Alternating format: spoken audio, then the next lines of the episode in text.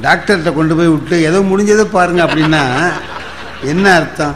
Doctor மேல உங்களுக்கு நம்பிக்கை இல்லை ஒன்றை தவிர வேற வழி இல்லை அப்படின்னு மேல நம்பிக்கை இருந்ததுனால தான் ஏதோ ஒண்ணு செய்வாருன்னு சொன்னேன்.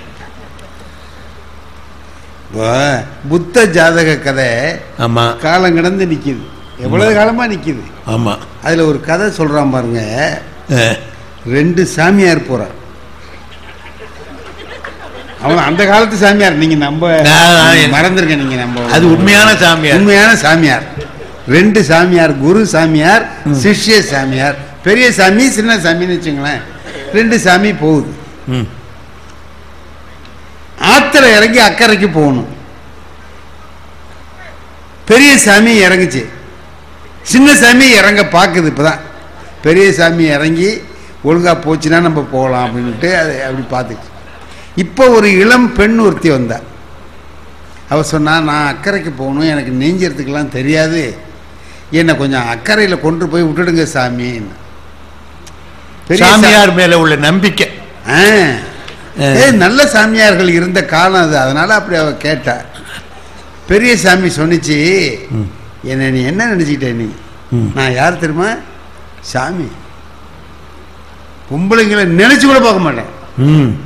தொட மாட்டேன். என்ன வந்து தூக்கிட்டு போக சொல்கிறேன் போன அப்படின்னு சத்தமாக சொல்லிட்டார்.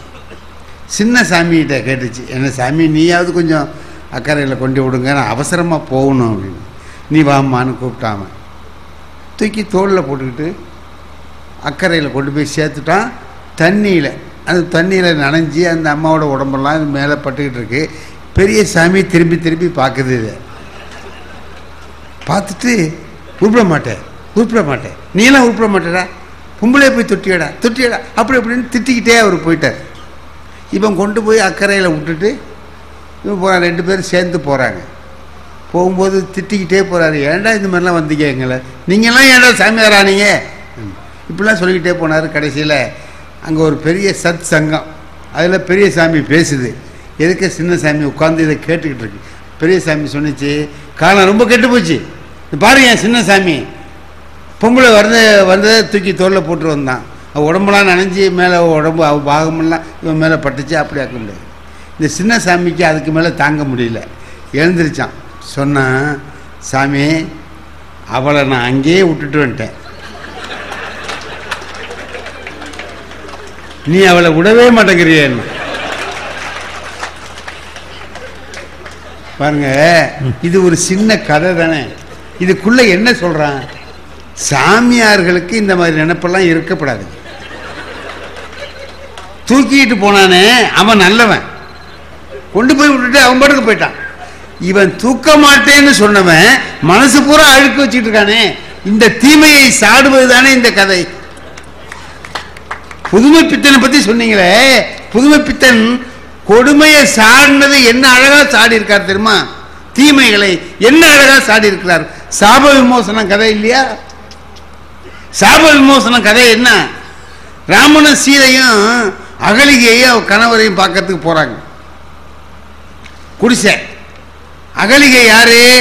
ராமருடைய கால் தூசிப்பட்டு கல்லா இருந்தவ உயிர் பெற்று வந்தா அது பழைய கதை. இப்ப அவர் போய் ராவணன் எல்லாம் அழிச்சிட்டு திரும்பி வந்திருக்காரு. இப்ப இவங்க ரெண்டு பேரும் அங்க பேசிட்டு இருக்காங்க.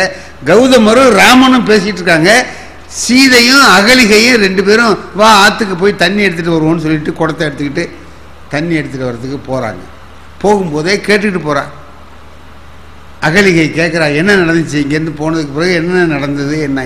எல்லாத்தையும் சொன்னான் எல்லாத்தையும் சொன்னதை கேட்டுக்கிட்டு கடைசியில் என்னை வந்து நெருப்பில் இறங்கி வர சொல்லி சொன்னார்.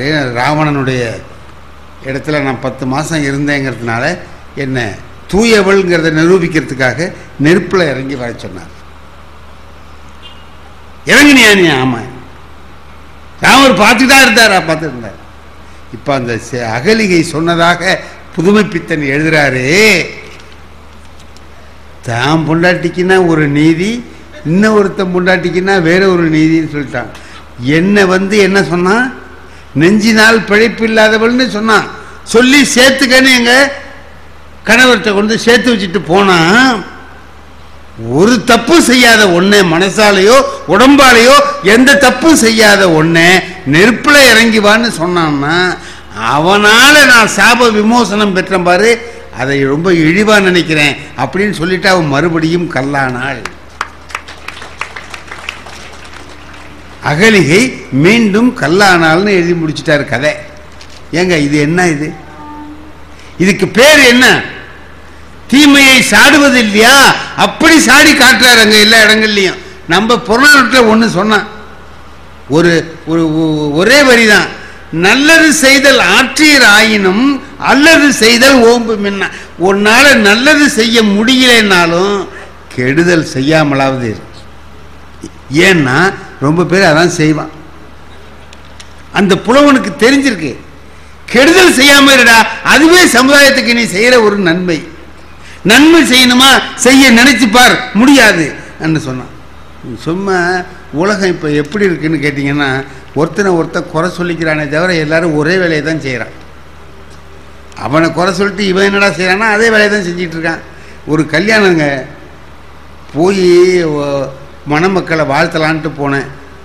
காலையில் போகிறதுக்கு நேரம் இல்லை பள்ளிக்கூடத்துக்கு போயிட்டேன்.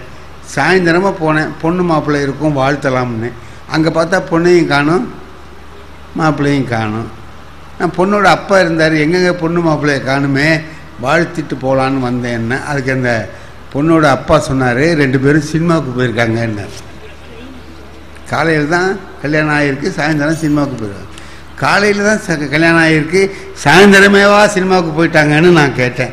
அதுக்கு அந்த பொண்ணோட அப்பா சொன்னார் இல்லை தம்பி காலையிலேயே தான் போகிறேன்னாங்க நான் தான் அது வேண்டாம் மத்தியானத்துக்கு மேலே போகலான்னு சொல்லி இப்போ அனுப்பியிருக்கேன். நான் சரி சரி ஏதோ சின்னஞ்சிரிசுகள் போனால் போட்டுன்னு நினச்சிருந்தேன் ஒரு எழுபத்தஞ்சி எண்பது வயசு ஆன ஒரு கிழவி நின்றுக்கிட்டு இருந்தது என்ன பண்ணிச்சு? வாயில் கையை வச்சுட்டு அட ஆண்டவனேன்னுச்சு நான் சொன்னேன் நீ அம்மா ஆண்டவனை கூப்பிட்ற? அதுகள் ஏதோ சின்னஞ்சிரிசுகள் சினிமாவுக்கு போது உனக்கு என்ன வந்தது என்ன? ஆடவே தம்பி காலையில் தான் கல்யாணம் ஆகிருக்கு சாயந்தரமே இது ரெண்டும் சினிமாவுக்கு கிளம்பிட்டுது எங்கள் காலத்தில் எங்களுக்கெல்லாம் கல்யாணம் ஆன காலத்தில் அப்படின்னுச்சு என்ன உங்க கல்யாணம் ஆன காலத்தில்? எங்க வீட்டுக்காரர் மூஞ்ச பார்க்கறதுக்கே மூணு வருஷம் ஆயிட்டுது. அதுக்கிடையில ரெண்டாவது பைய பிறந்துட்டான்னுச்சு நான் பார்த்தேன் பரவாயில்லையே. முகம் பார்க்காமலே ரெண்டு பைய பிறந்திருக்கான்னா பார்த்துருந்தா என்ன ஆயிருக்கும்? அப்படின்னு நான் சொன்னேன். பக்கத்தில் இருந்தவர் சொன்னார் ஒன்றும் ஆயிருக்காதுன்னு. ஏன் முக அமைப்பு அப்படி அப்படின்ட்டார். ஆகவே கணம் நீதிபதி அவர்களே இதெல்லாம் யோசனை பண்ணி பாருங்க. இப்போ நான் சொன்னதெல்லாம் என்ன?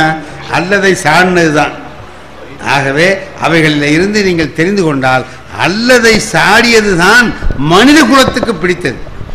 தீமையை சாடியது. அதை பார்த்துவிட்டு அது இந்த இலக்கியத்தை வாழ்நாள் புறாவும் படிக்கிறார்கள். ஆகவே காலம் கடந்து அந்த இலக்கியங்கள் நிற்கின்றன என்பதை சொல்லி அமைகின்றேன்.